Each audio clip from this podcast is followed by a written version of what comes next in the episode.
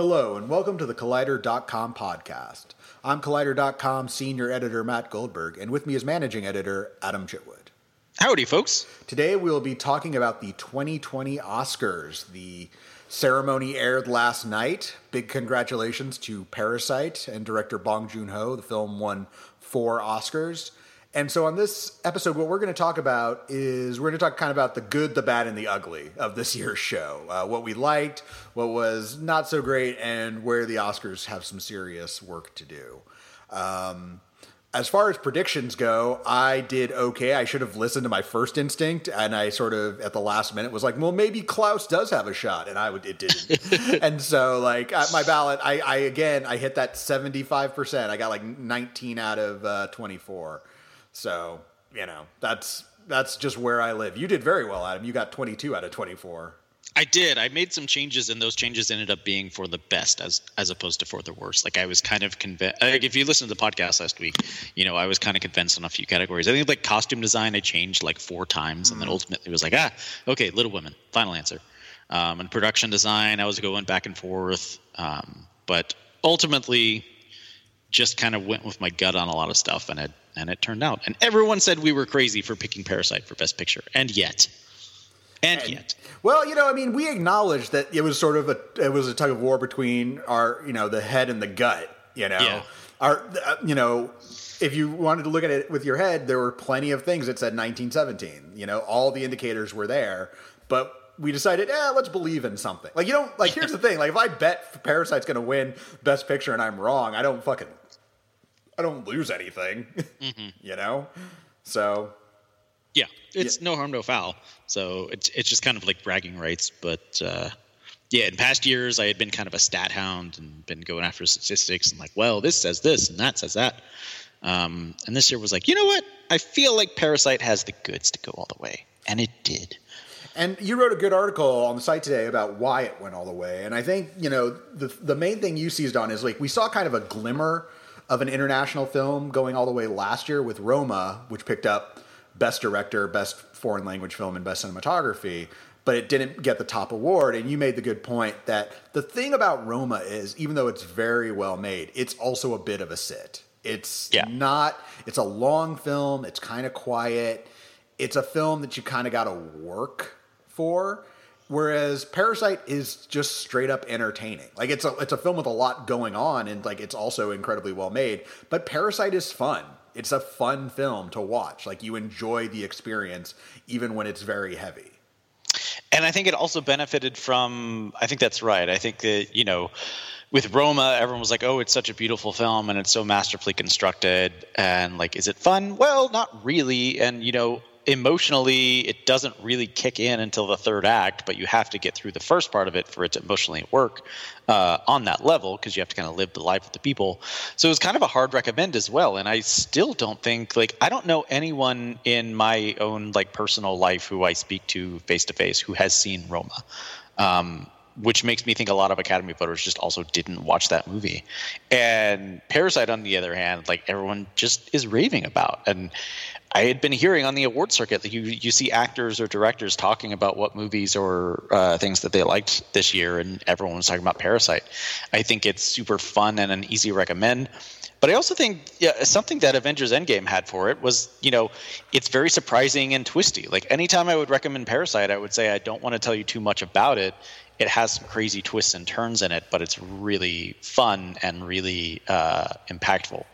Um, so I think that was also part of it, and I think that's you know we're seeing films like that do well in theaters where it's like you got to see it and you got to see it soon or else you'll get spoiled or you know you got to see it on the biggest screen possible or else you won't get the full experience or full effect yeah in a weird way it used to be you know a movie was oh this is a good movie go see the good movie and now it sort of has to make a case for itself for well why don't i why can i just wait till it's on streaming and so like you said if it's not there has to be something that says no no no you have to see it soon and you have to see it in a theater.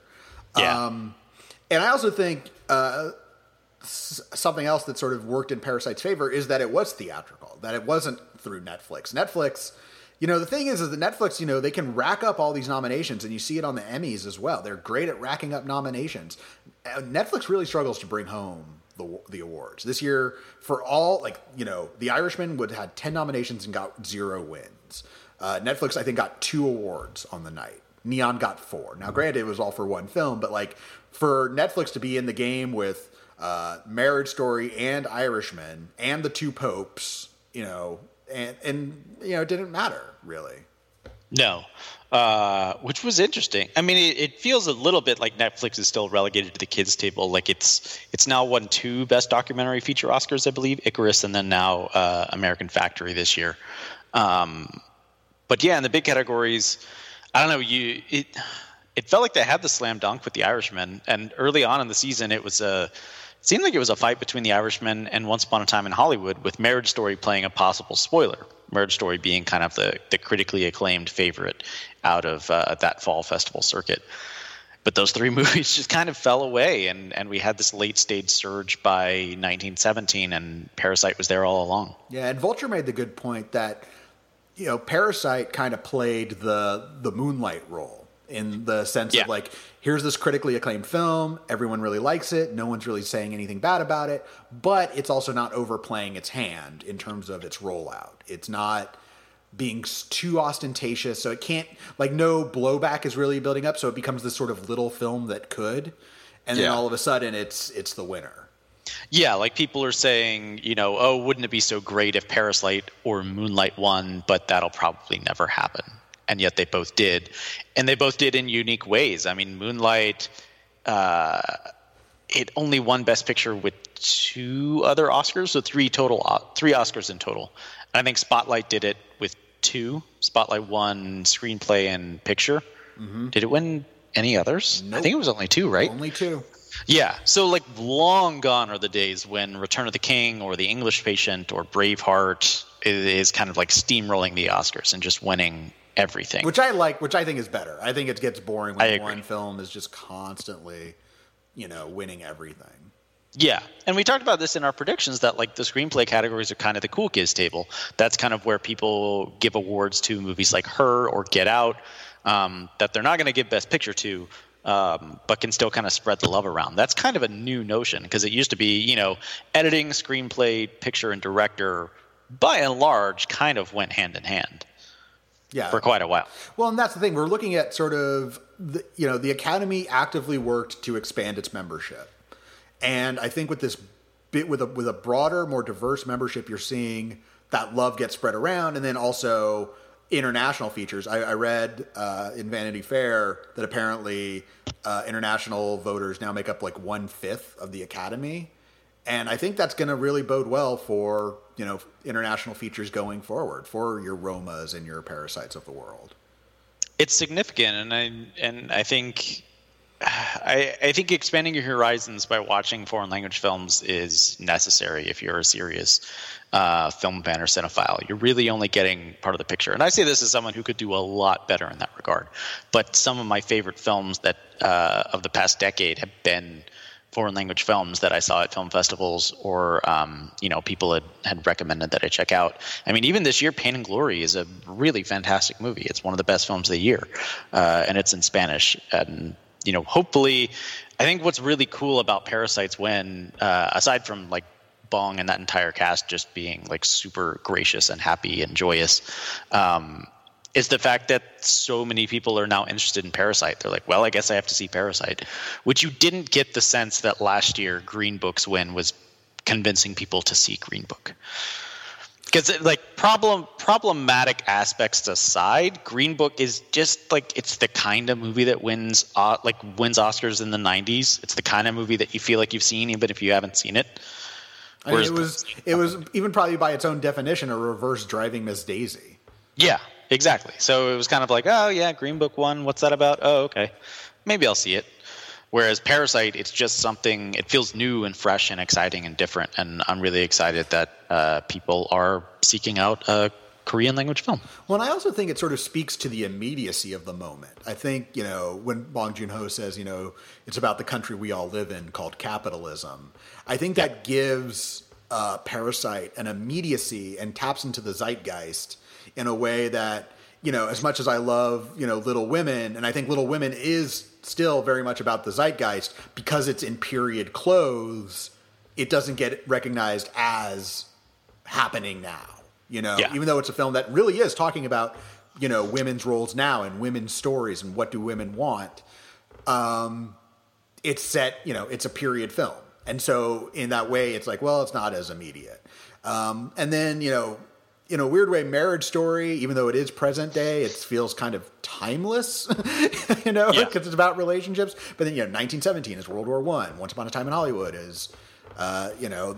1969 and then you know uh, so these other films are sort of you know living in this other space and Parasite is about a conversation that we're having, especially now, especially in an election year, um, about you know what do we want out of these economic systems that sort of fix us in place, even though we had no choice in the matter.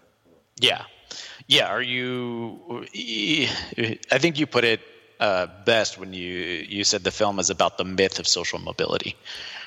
Like that's essentially what it is. Like it's it is impossible in these capitalist systems to uh, change social strata, or I guess I- improbable.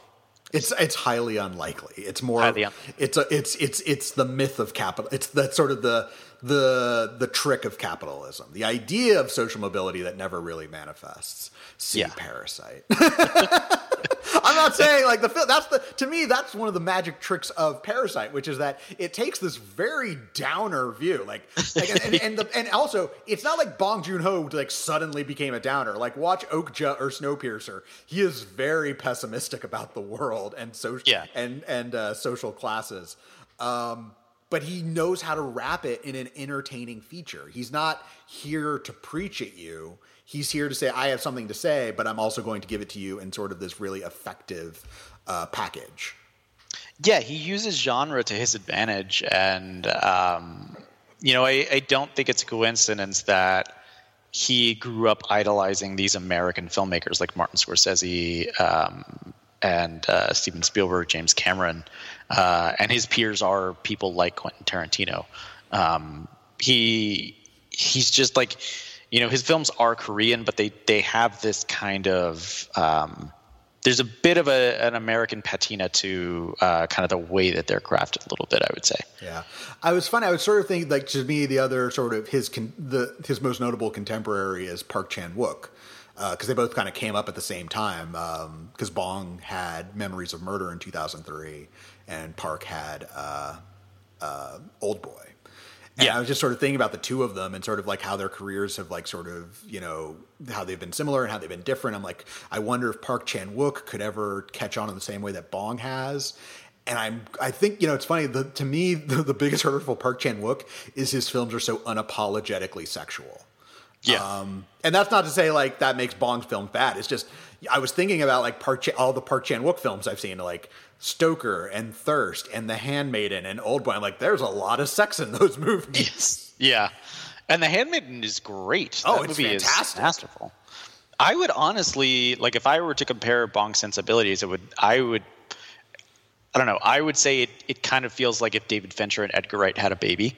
Like this meticulousness, this uh, very uh, handcrafted frame, but then also like using genre to uh, your benefit. Yeah, and this I would say like with a heavy dose of like Paddy Chayefsky in there with the social commentary. Yeah, yeah, and it, you know a, a undercurrent of dark humor. Um, it's funny. I I watched Memories of Murder recently, and I was like, wow, this movie's a lot like Zodiac, and then saw that it came out four years before Zodiac, which it's very funny because it it's it's very similar. And I think Bong just recently revealed in a in a big Q and A he does that Fincher thing where he stitches performances together in the frame.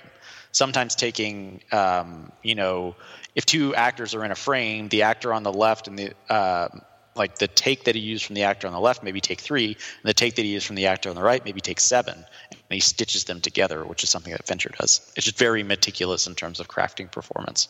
Yeah.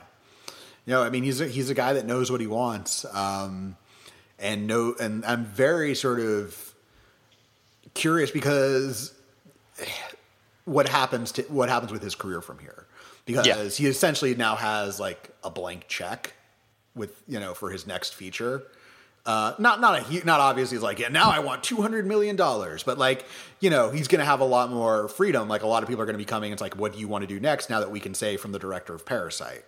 Um, but it's just been fascinating because he sort of is up to this point has been kind of like more of like a film Twitter darling with Snowpiercer and Okja. Um, and sort of where does he go from here? Yeah, I was thinking about that. I mean, he said he won't do like a Marvel movie or whatever, but this is kind of where, you know, a, a particularly dismaying thing. I think we'll, we'll, talk about a little bit later about, uh, you know, Oscar winners is it doesn't always equal success after no, you it doesn't. have won the Oscar. That's true. And I was thinking back on, um, uh, you know, the some of the recent winners and uh, some of the films that they've made, and uh, you think about like you know Ang Lee w- won the Best Director Oscar for Life of Pi. His next movie was Billy Lynn's Long Halftime Walk. Not great. Uh, you know, Tom Hooper won the Oscar for The King's Speech. His next film was Les Miserables. Uh, you know, obviously Michel Hazanavicius, who won for The Artist, don't really know what he's been up to since then. So it, it kind of takes the pressure off in a way because it's not like everyone who wins a Best Director Oscar then immediately goes to make another masterpiece or to make another thing that's even you know on the level of like yes this should be considered for Oscars. Um, you know, just go look at the campaign for Billy Lynn's Long Halftime Walk. Yeah. So you know I think he's going to keep doing his own thing. Uh, he said he was writing two films over the past year in interviews and everything he's been saying. He's been writing two new films. Uh, one is in korean with elements of horror in it and then another one is uh, in english. So i think he'll continue doing that. Yeah.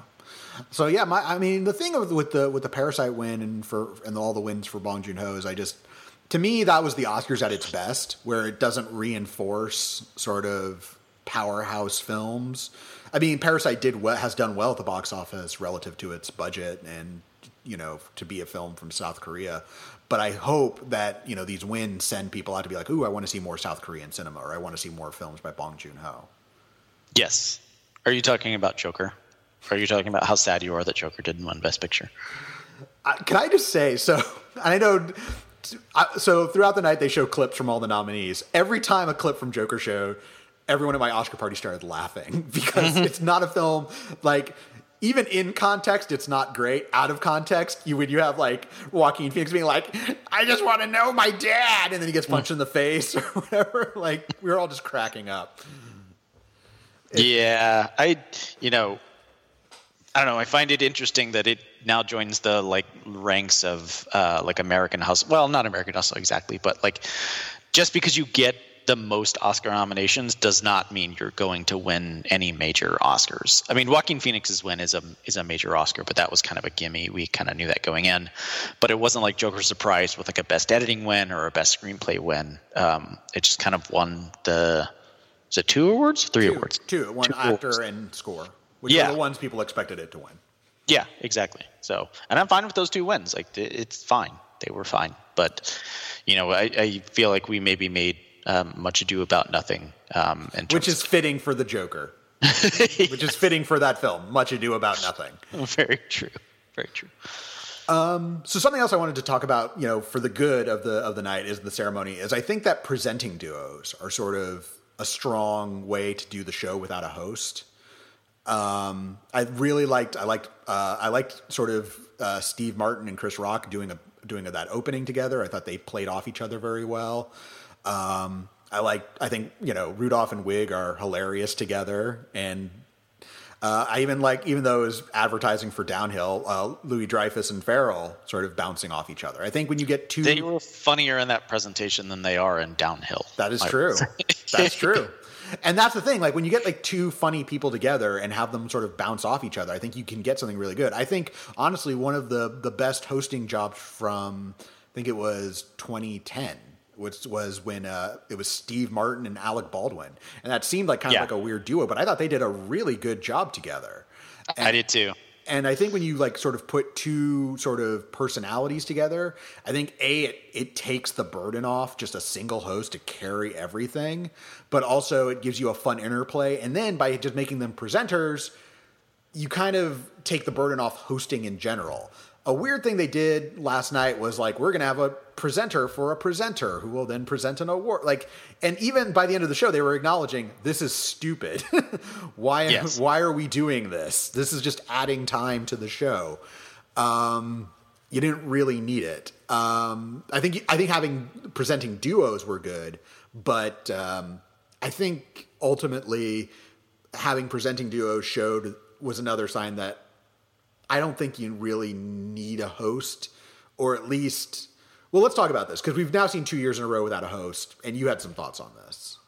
Yeah. Uh, I think, you know, last year everyone had their knives out, uh, so to speak, because the ceremony or, you know, uh, the Oscars were such a blunder leading up to that. There was the popular film Oscar. There was the, you know, we're going to present three Oscars off air. Um, and then, you know, Kevin Hart was briefly attached to host and then dropped out. Uh, and the ceremony was good. Like the telecast was genuinely good uh, without Oscars. They brought out, uh, gosh, it was Tina Fey, Maya Rudolph, and Amy Poehler. I think were the first people to come on stage. It was And they Rudolph, did like Poehler, and Fey were the first people Yeah. on stage. and they did like five minutes, very funny, uh, really kicked things off in a fun way, and um, or maybe it began with like a Queen performance and then went into them. I can't remember exactly, um, but it was nice. Like the telecast cast went really well. Um, it kind of breezed by. It was shorter than usual, uh, which made sense without a host, and I, I felt like the they used their time well. This year without a host, I don't think it went very well. I think Steve Martin and Chris Rock kind of stumbled through that opening monologue. Uh, Martin kind of had trouble landing the punchlines, um, which was a bit of a bummer. And I didn't necessarily think the jokes were that great. And the Janelle Monáe performance was kind of weird. I, I, you know, I guess. Well, the Janelle Monáe performance ties into my one of my larger issues with the show about what, but we'll get to that later. Yeah, I mean, uh, basically, just like I think that we've seen two examples of no host, and there's a way to do it right and a way to not do it correctly. And like this Oscars, it didn't make sense that you have no host, so you have more time. But then you're just going to bring celebrities out to introduce other celebrities to then introduce a category. There was no reason to do that. Like, why was George MacKay in the balcony?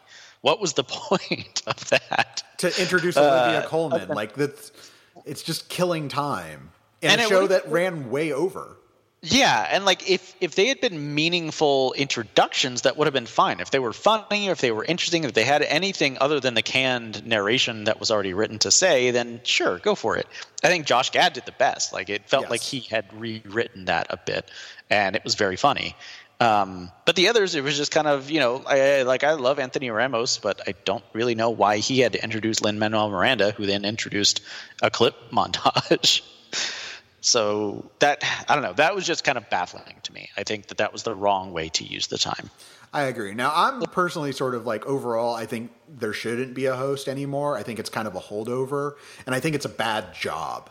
Um, it's a bad job to have because ultimately, at the end of the day, what's going to happen is is some comedian is going to get is going to have to go into the room and then they're going to have to serve two different audiences who want different things. And I've talked about this before where the audience in the room kind of wants to be coddled. They kind of want Ellen. They want to be like, you're on my side and like, you can rib us a little bit, you know, but don't go too far and don't make fun of this night. This is a very important night. And if you could just also feed us while we're here, that'd be great too.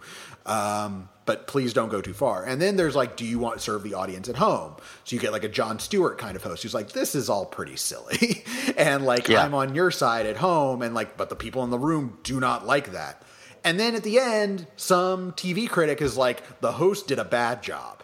I can't remember ever seeing like a host was like that. They did a good job. Like it's always like, oh, the people in the room weren't happy, or you know, the jokes weren't landing, and so it's like it's an impossible thing. Or they were, you know, if it's like an Ellen thing, it's like people in the room were happy, but it was too, you know, fawning over celebrities. Like it's a lose lose situation.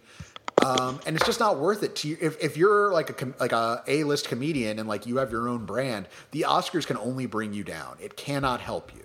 So why go through it? Why why put up with it? And especially with declining ratings, you know, just it's not good for for I can see why everyone would turn it down. Like I saw people tweeting last night. I was like, why didn't they just get Rudolph and Wig to host? And I'm like, I'm bet. I wonder if they probably maybe that made them an offer. It's like, hey, would you like to host the whole thing? And they said no because it's a lot of work and it's we're gonna get a lot of blowback. It's not a good offer. Here's. Do you want to hear my prediction on what will uh, happen next year? Kevin Hart. No. Okay. Dwayne Johnson. Dwayne Johnson. Dwayne Johnson will be the host next year. The it's the lowest rated telecast uh, ever, and they're going to be like, "What can we do?" Well, the only answer is to bring in a host who will bring in more viewers. Yeah, and the th- but you know the kicker is is like yeah you know they'll bring in Dwayne Johnson and the show will still be bad and it won't be Dwayne Johnson's fault but he'll get blamed because Yeah. ultimately like Dwayne Johnson's at the mercy of the producers and the producers are going to be like okay now we need to have you know a tribute to you know food and film you know and we'll be like what and then five Yeah. minutes will like a montage of like ah look at this great food scene and they'll be like what and that's just the Well- thing that will happen Well, and he'll have you know his superhero debut opens next year. I think Jungle Cruise. is Jungle Cruise this year? This next year. year. This year. So it'll be coming off of that. You know, I. It, it, and he has already been approached for it and had to turn it down. So I just feel like that's probably where they're going to go. Because I, don't know what else, like, you know, and it's ABC who has a problem with it. And it's a stupid thing because no one watches live things anymore. So it's just, it's just a reflection of the viewership Yeah, habits. it's not like all the other award shows are doing fantastic, but it's the Oscars No. that are declining. Yeah, they're all down, and you know my argument all along has been just cater to the people who like the Oscars. Stop trying to cater to people who don't like the Oscars because they're not going to watch it anyway. Or if they watch it, they'll watch it for a bit and then turn it off, and then complain about it regardless and say, "I don't know what. I've never heard of Parasite. I don't care." Where are the celebrities? So Right. it'll be stupid, but I think that's what'll happen. Um, And then, so and that kind of brings my final good thing about the night is I do like the pageantry of the Oscars. Like, there are some people who are like, "Oh, that's dumb." I actually kind of like, and I, we've talked, we agree on this. Like, I do like the montages. I do like Yeah. the the tributes to such and such when they're done well. Sometimes they're not always done well, but I like the idea of it. Um, I certainly liked the uh, the Elsas of the world singing Frozen 2. I thought that was a fun touch. Yeah, Um, you know, I you know I'm not totally on board with with best original song as a category, but it's kind of there now to add more pageantry to the show itself. So so be it. and Cynthia Erivo's performance was incredible. Yeah, that, was, the- great. Like, yeah, you know, you kind of have to sit through. Uh, what there was one there was there's a Was it Breakthrough? breakthrough was not good. Uh Randy Newman was just kind of like Randy Newman, that was the one that was rough. That was the one that was rough. This is not a song that's been written to be performed live. It's a song that's been written to play over a montage of toys Yeah. having fun. And meanwhile, everyone like who's really into film is like Glasgow should have been nominated. Yeah. um, I did, you know, I, I like the pageantry as well. One of my favorite things of this year's telecast was the montages they did for all the acting categories. So as opposed to just showing like a cry worthy clip of, um, you know, one uh, per actor, they, They you know, did all together. Yeah. Yes, you get like different shades of each performance, which I thought was really nice. Although the the clip they decided to show for it was either for uh, Marriage Story or for Adam Driver was like, oof, that's not the one you want to show from. I mean, it's probably his most emotionally devastating. Well, one of his many emotionally devastating moments in the film. But when he's screaming about wanting her to die, like, yeah, Yeah. that's that's a rough one to show. It's rough one to throw at me in the middle of the Oscar ceremony. Yeah. I kind of like PTSD flashbacks to watching that movie. So, Yeah. but I, I like the idea of it, because one of my favorite things, and it was, I guess it was a while ago now, was when they brought out five different previous Oscar winners to talk about each nominee individually. I thought that was really cool. yeah. I mean, there's, yeah, I like the pageantry of it. If you're someone who's like, oh, Hollywood's too into itself, you probably shouldn't watch the Oscars. That's like watching this, watching, you know, the, uh, the Super Bowl and be like, this is too violent. I'm like, yeah, that's football. Yeah. like, that's the game. If, I mean, if you have issue, like you have, if you have a problem with the essential, uh, you know, if the essence of the thing, it's not for you. And that's fine. Not everything needs to be for everyone. Well, that's always my counter argument. Like, I don't watch football, so I, I would never expect you know the NFL to be like, what what would make you watch the Super Bowl? What do you want us to change about it? And we'll do it to try and get you to watch it. Like, I, I don't really care about football either way, so I don't do that. I'm not the person you should be listening to. Yeah, listen to your fans. Like listen to the audience that is making it a point to tune in, rather than the people that are ambivalent. Yeah. know, to the en- to the to the inali- ah the alienation of your loyal viewers. Exactly. Yeah.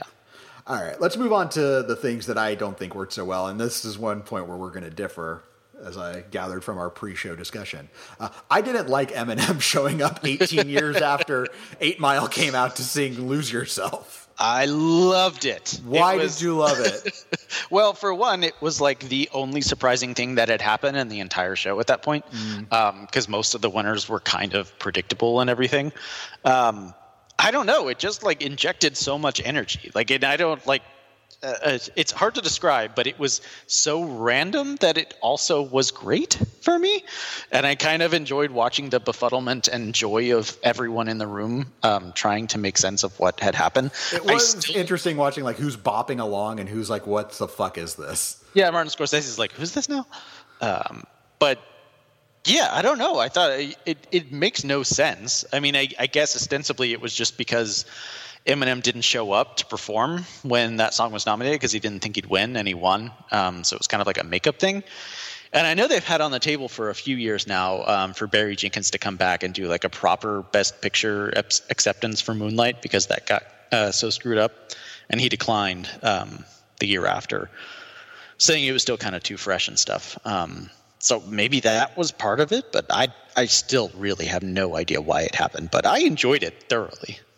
It just felt kind of like, "Hello there," you know. How do you do, fellow kids? With like, ah, Eminem. Ah, we're gonna make it. You know, ah, here's here's someone who is both aggressive and yet has been around so long. He is now part of the establishment of which he gets he used to rail against. Huzzah! And Well- so, like, it's it was just weird, and it's like, what of all the things you can spend your time on? It's like it's not like. You know, it kind of just reminded me. It reminded me that Curtis Hanson is dead. That's what it reminded me. of. Like, oh, the oh. director of Eight Mile is dead. I didn't think about that. I we were just watching the montage and it got to lose yourself and then it was like lingering a little too long on lose yourself and someone in the room was like, "Is Eminem going to perform?" and I was like, "Surely not." And then Eminem came up under the stage. Yeah. to perform. But it cut to Billie Eilish, and I turned to my fiance. I was like, "Do you think she even knows what song this is?" Like, it was a long time. It was almost two decades ago that that song came out. So Yeah. it is. if you're trying to be hip for the kids, I don't think that performance really did it. Eminem doesn't really hold the same cultural impact. no, I don't think it's it's hip for the kids, but it's sort of hip for the millennials, I guess. I don't know. Yeah, thirty somethings. who Thirty were like, somethings "Yes, who are like, yeah, this is my bop. I too bleached my hair yellow. I actually did that. there's there's a photo floating around. Frost, I did not, fro- but I'm frosted frosted you- tips. Matt Goldberg is out there. Oh, man, did you have a puka shell necklace? No, I had a Chinese character necklace, which is so much worse. I I had the puka shells. Nice. but, uh, did not have the Chinese. uh, Yeah, just if you haven't really been a teenager unless everything about your life is embarrassing back then, you should not look back on your teenage years and like, yep, I did it all right. Thinking of uh, Jonah Hill in Twenty One Jump Street. I know. Oh, oh, the real Slim Shady. Oh, mwah, what a perfect film. so good. Uh, so another thing I didn't re- I had an issue with last night is I wasn't cr- I thought Brad Pitt and Laura Dern had really good speeches. Uh, I was not impressed with Phoenix and Zellweger. Phoenix was kind of all over the place. Like I mean, he kept trying to bring it back to, um, you know, sort of how one culture sort of will, uh, you know, subjugate another, and he, he was willing to expand it to species, and so to make sort of a very pro-vegan argument. And uh, I certainly didn't expect to hear about cow insemination on the Oscars. Yeah. And like, it's fine if like you're passionate about veganism and that's and animal rights. I don't think that's wrong. I just think the way that he sort of laid it all out there felt like kind of like it was raw, but also in a way that I'm of the opinion like if you if you think like if you if you want to use your time like your award expectant speech and you know you're probably going to win. Like the other thing is like all the actors knew they were probably going to win. Then their agents like no one no one was super duper surprised. Um, if you know that you're like I'm trying to make a point and really that really lands with people, maybe find the best way to say it if you're making a political statement rather than like, oh, how do I thank all these people? Like when people are scatterbrained about like, oh, there's so many people to thank, that I'm more forgiving of because there are. They're just they're, you're so worried you're going to leave someone out, and like the moment is very big. Um, but like when you're like, I have a political point to make, I feel like it should be made more directly than Phoenix Yeah. made it. Uh, I did like at the end when he when he mentioned his brother. I thought that was very moving. Well, and so here's the thing. I'm going to defend Joaquin Phoenix. Um, a couple things. One thing is like I think we saw last night. It's very clear that that stage is it's is very um, it makes you nervous. Like when Brad Pitt and Taika Waititi sound nervous, like that's surprising. And I think getting up on that stage does something to you.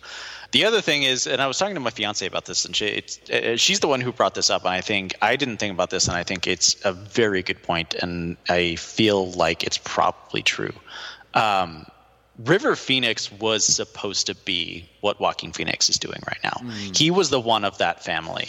He was this, you know, ingenue, this incredible young actor who was going on to great things, and he died tragically too soon. And she said she thinks that in some ways Joaquin feels he's living the life that River should have led, and he's trying to lead it. He's trying to live it in the best way, and he's fucked up a lot. And I think the I think you could hear it in his voice when he was talking about River at the end of Yeah. that speech that he's very much at the forefront of his mind. And you know, the weight of feeling like you're somewhat of a fraud and you're kind of trying to do right by your brother who should have been here and he should have been, been the one to do all of these things. Um, is upsetting and i think it, it kind of and river i think was also very passionate about these political issues and and uh, you know veganism as well um, it, it just like i don't know that kind of colored it for me and i think that kind of locked a few things into place for me about I that's a fair point. That is a fair point. And I, and kind of the difficulty of the life he's been leading. And you know, when he was talking about, you know, he's been a scoundrel and all this stuff, I think he's kind of mea culpaing to the fact that, like, you know, I have, I am living, I am still alive. I am, you know, however many years old now, and and River died when he was what 24, something like that. Um, you know, I am doing so much more than than I ever deserve to do because River is the one who should have been doing all of this. So, I thought that was I, I think that makes sense to me, and that makes sense why the speech was a little. And if maybe he knew that he was going to end it with that river quote, that kind of colored his nervousness and anxiety. I mean, he tried like three or four times to get that out. It was really kind of heartbreaking at the end there. you know, that's a fair point. And I think maybe my own fatigue with the night. I mean, we were Yeah. past eleven o'clock at that point. Yeah. um, may have colored my perception. So I think you make was a a- good point. It was a bit of a scattered speech, and I think you know to to people who I mean, we, the local news came on afterwards, and they were kind of making fun of him, and I was like, I don't really think that's fair. Well, I don't know. think that's also the spark, the place of the local fucking news. no, but it was like you know, Ah, Tulsa right? Five is going to go after Joaquin Phoenix. yeah, It's like you know the Hollywood elite. Here they are preaching on a soapbox again. But like to to his credit, Joaquin has been walking this walk for a long time. It's not like this new thing that Joaquin has decided to you know all of a sudden be popular and cool. Right. He and uh, Rooney Mara, his uh, girlfriend, are, are clearly very passionate about this stuff and are living that you know um, living as activists. So yeah. You know. But yeah, I but I did think Renee Zellweger kind of whiffed it on her speech. Well, her speech is just so was so all over the place that I kind of just zoned out eventually. And I just the thing that like confused me is again like you know you're going to win, have something in mind. Yeah. And especially for, for Renee Zellweger, which is all, like the entire narrative has been like, this is my comeback vehicle. Yeah. You know, like you knew that this, like your plan was for everything to culminate in this moment, Renee. why, Yeah. why, why are you just rambling? Yeah, it was a it again, I mean it felt like that stage did something. I mean Taika's speech, I was Yeah, like, but- all right, here come the okay, funnies. But here, here's the thing: Zellweger was also kind of rambling at the Golden Globes. yeah. So, yeah, Yeah, that's true. I'm, I mean, I'm kind of glad she won. I think it, it it's not an undeserving performance. I didn't really have a problem with any of the acting wins. Um, I thought Laura Dern's speech was was nicely emotional. yeah, You know, it was fine. It was fine. yeah. Uh, okay, so let's talk about the big problem of the night: um, the ugly. That Joker didn't win enough I know that Joker didn't win, and I think you know when you think about it, Joker speaks to what America is right now. no, fuck Joker. Um, so no, the ugly of of the show is that so you had a sh- you had a bunch of nominations. that were, with the exception of exception of Cynthia Erivo, um, getting nominated for Best Actress, were largely white. Um, and then you had all these, you know, male directors in a year where there were very good, you know, female directors that you could have nominated. And it felt like the there was a strong "we'll fix it on the day" energy. Like, so the Academy was like, well, we didn't get it right in the nominations process. I guess if we just acknowledge it in the show, we'll balance it all out. So, you know, you have Janelle Monáe who's doing this big kind of, you know, Broadway kind of number, but then she's like, I'm a queer black woman. Um, and it's like, well, that's cool. And it's like, but, you know, the thing is, is that at the end of the day, people rarely remember the performances. Like, I mean, unless it's something like a like fantastically great or tragically horrible, the most indelible marks that an Oscar uh, can make is the win itself. And I say that as someone who thought like Bong Joon Ho's like direct best director speech was fantastic. I thought that was off the charts. But I think what's going to be really remembered is that Parasite won Best Picture. I think you know I think that's the more important legacy. Um, and I think you know, so the Academy trying to be like, well, we didn't nominate any female directors, but here's Brie Larson and Gal Gadot and Sigourney Weaver to say all women are superheroes. Which no, like no, no, not all men and not all women are superheroes. There are good and bad in everyone. Um, that just felt like a really pandering thing to say, to be honest. Um, yeah. And that it was that pandering that felt what that that really kind of stuck in my craw in the evening. That sort of like we fucked like the Academy sort of implicitly acknowledging that the that its list of winners was not good enough or a list of nominees was not good enough and yet it sort of ham-fistedly tried to address it within the within the show itself. Yeah, I mean, I understand that the producers of the Oscars didn't vote for these Oscars. They didn't choose this mostly white lineup um, of performers, but I think there's a fine line to walk there between like including like a diverse lineup of presenters and then trying to like ham-fistedly make up for the fact that not a ton of uh, people of color were nominated in the acting categories. I mean, it, it's nice that Parasite won. I think that speaks volumes, but I, you know, it's a little much when uh, when you're trying to lean in on all that stuff.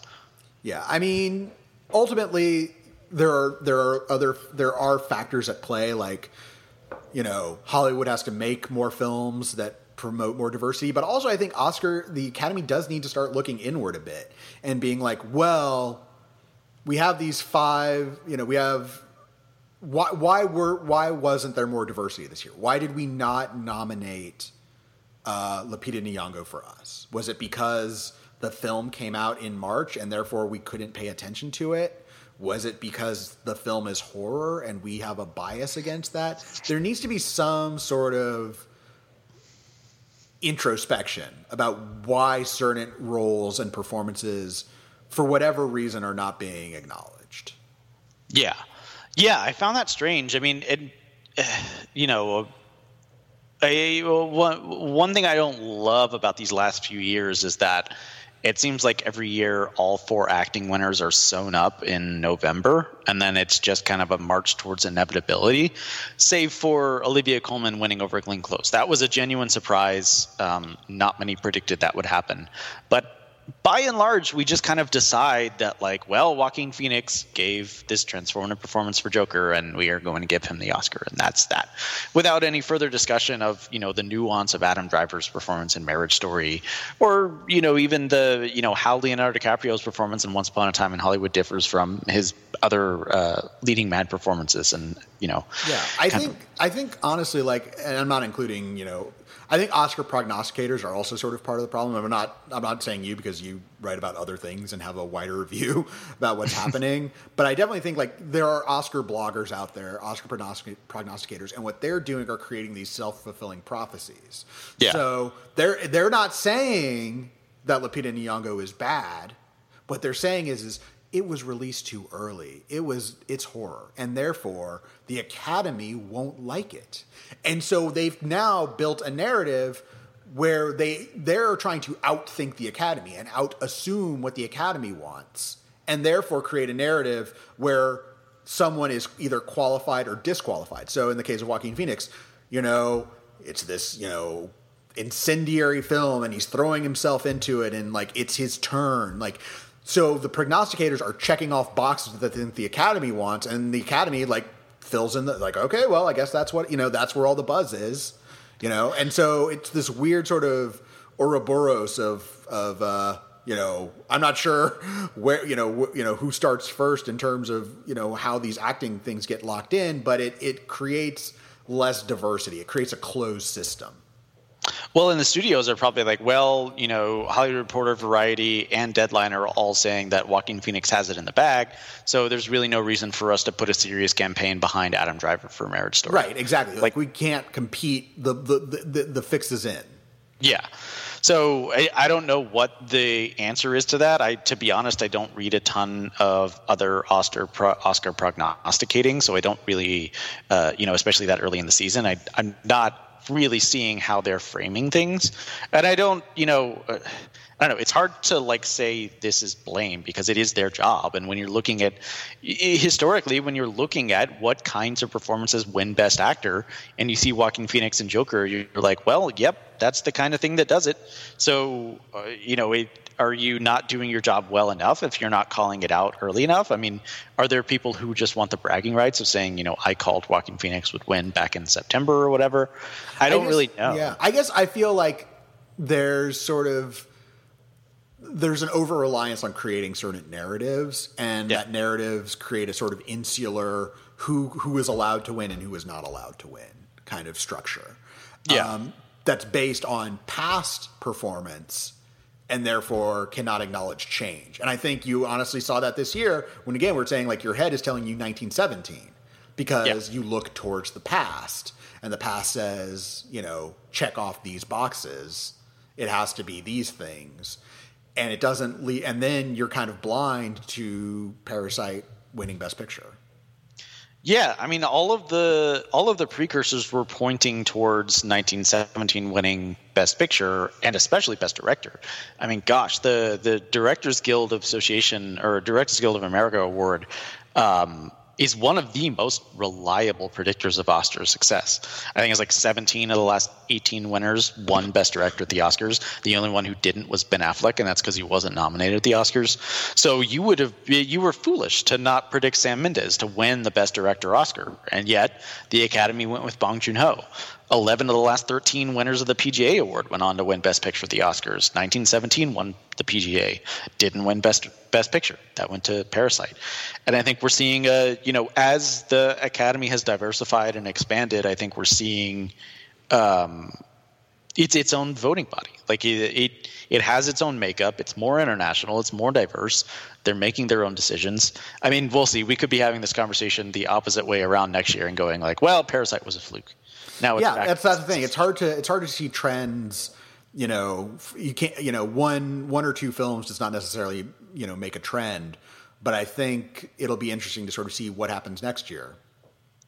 Yeah, I'm. You know, I'm hopeful. It feels like you know when Green Book won last year, it was like, well, Moonlight was a fluke. But now it's like maybe Green Book was the fluke.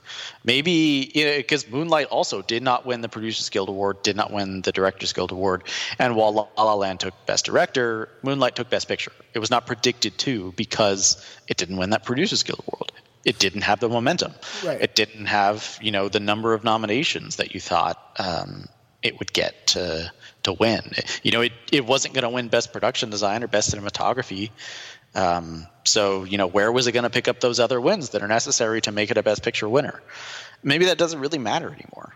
You know, I, I still can't really explain why Green Book won last year. But. Well, you know, it's funny. I would say also, you know, what I'm looking at is maybe it's not just a trend. Maybe it's just the pendulum swings back and forth. I was reminded, you know, after Parasite's win, what it what reminded me of is the swing in 2006 Crash wins Best Picture and people are like, "Are you fucking serious? This yeah. is garbage." And then in 2007, the Academy swings way in the opposite direction and picks No Country for Old Men. Very dark, very different film, has a lot of critical support. And then, but then 2008 comes along and they go for Slumdog Millionaire, which is kind of like a feel good film again. So this notion like, well, the Academy is now this one way, I don't know if maybe that's even necessarily the correct prediction.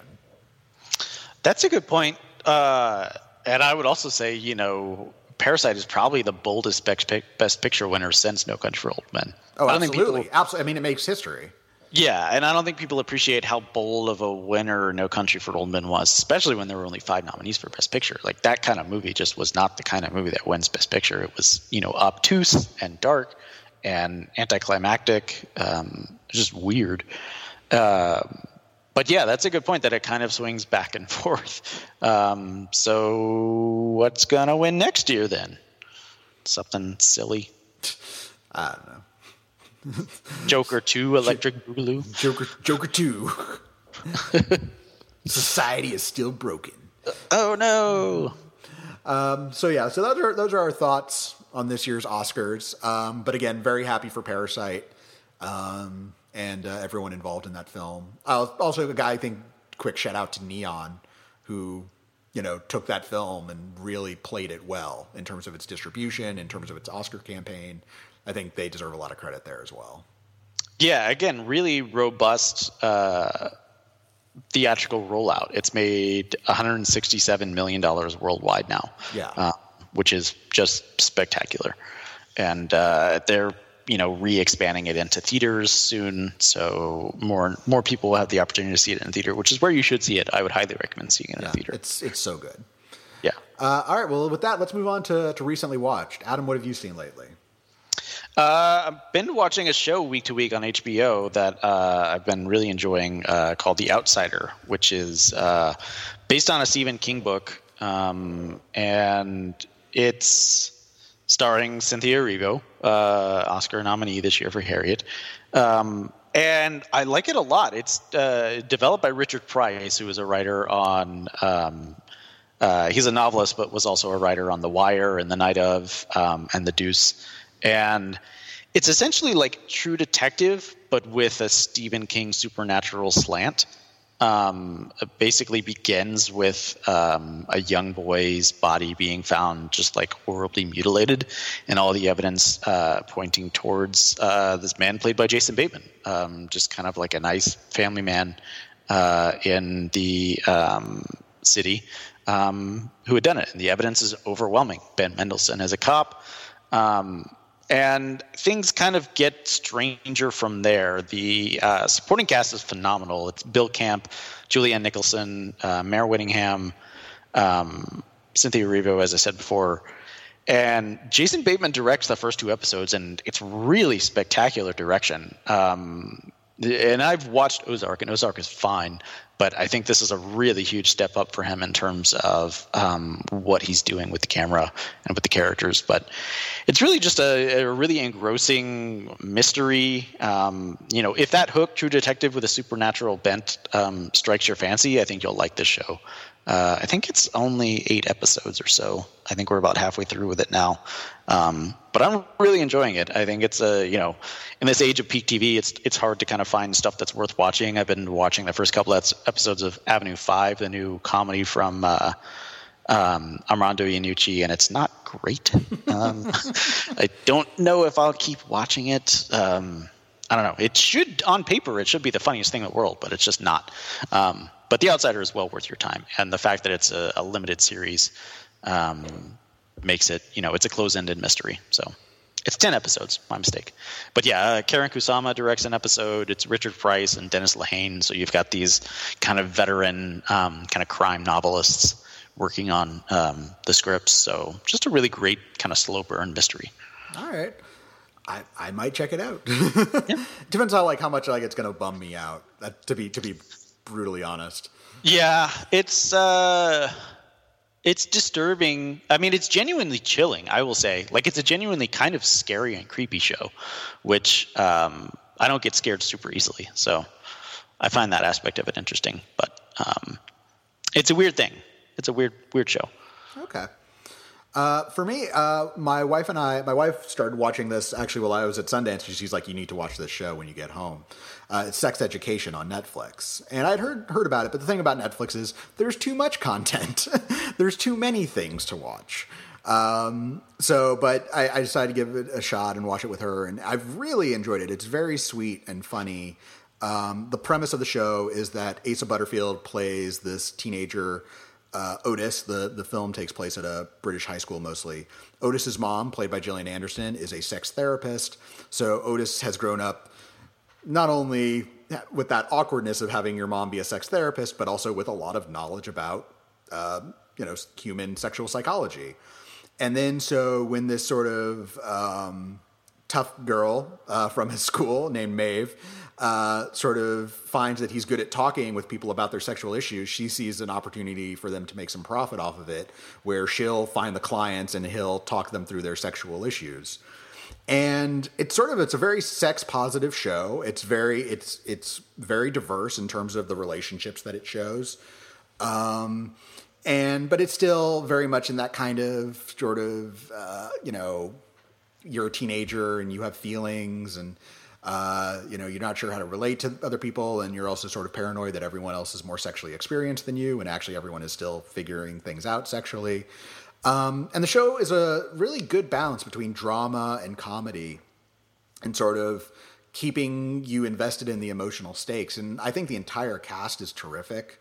Um, and it just it goes down very well. It's not, I would say, but honestly, the best thing about it is that like I think some Netflix shows have sort of this sort of low boil mediocrity to them.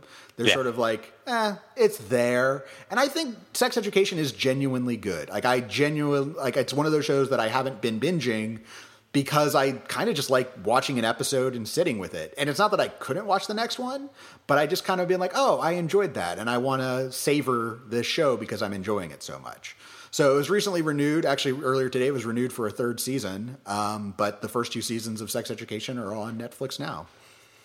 Interesting. Yeah, I've heard good things as well. I just didn't necessarily know what it's about. Is it set in the 80s or does it have No, it's like set a... in the present day. It's set in the present oh. day, but it has kind of like a timeless look to it. So it doesn't yeah. feel it doesn't feel extremely online even though all the kids have cell phones and you know, one of the uh, you know, like uh, the plot line of one of the episodes is that uh, a sexual picture of this one person gets passed around and uh, you know, Otis and Maeve are trying to find out who who originated the photo, and so it's it's it is tuned in to these modern issues, but the show doesn't feel like oh, it's it, it knows how to have enough of a timeless quality to it so that it feels universal.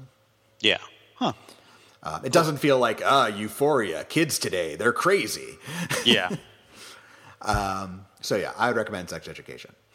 All right. Uh, thank you all for listening. If you want to keep up with this podcast, you should follow us on Twitter. Adam, where can we find you on Twitter? At Adam Chitwood. And you can find me at Matt Goldberg. Thanks for listening, everyone. We'll be back with you next week.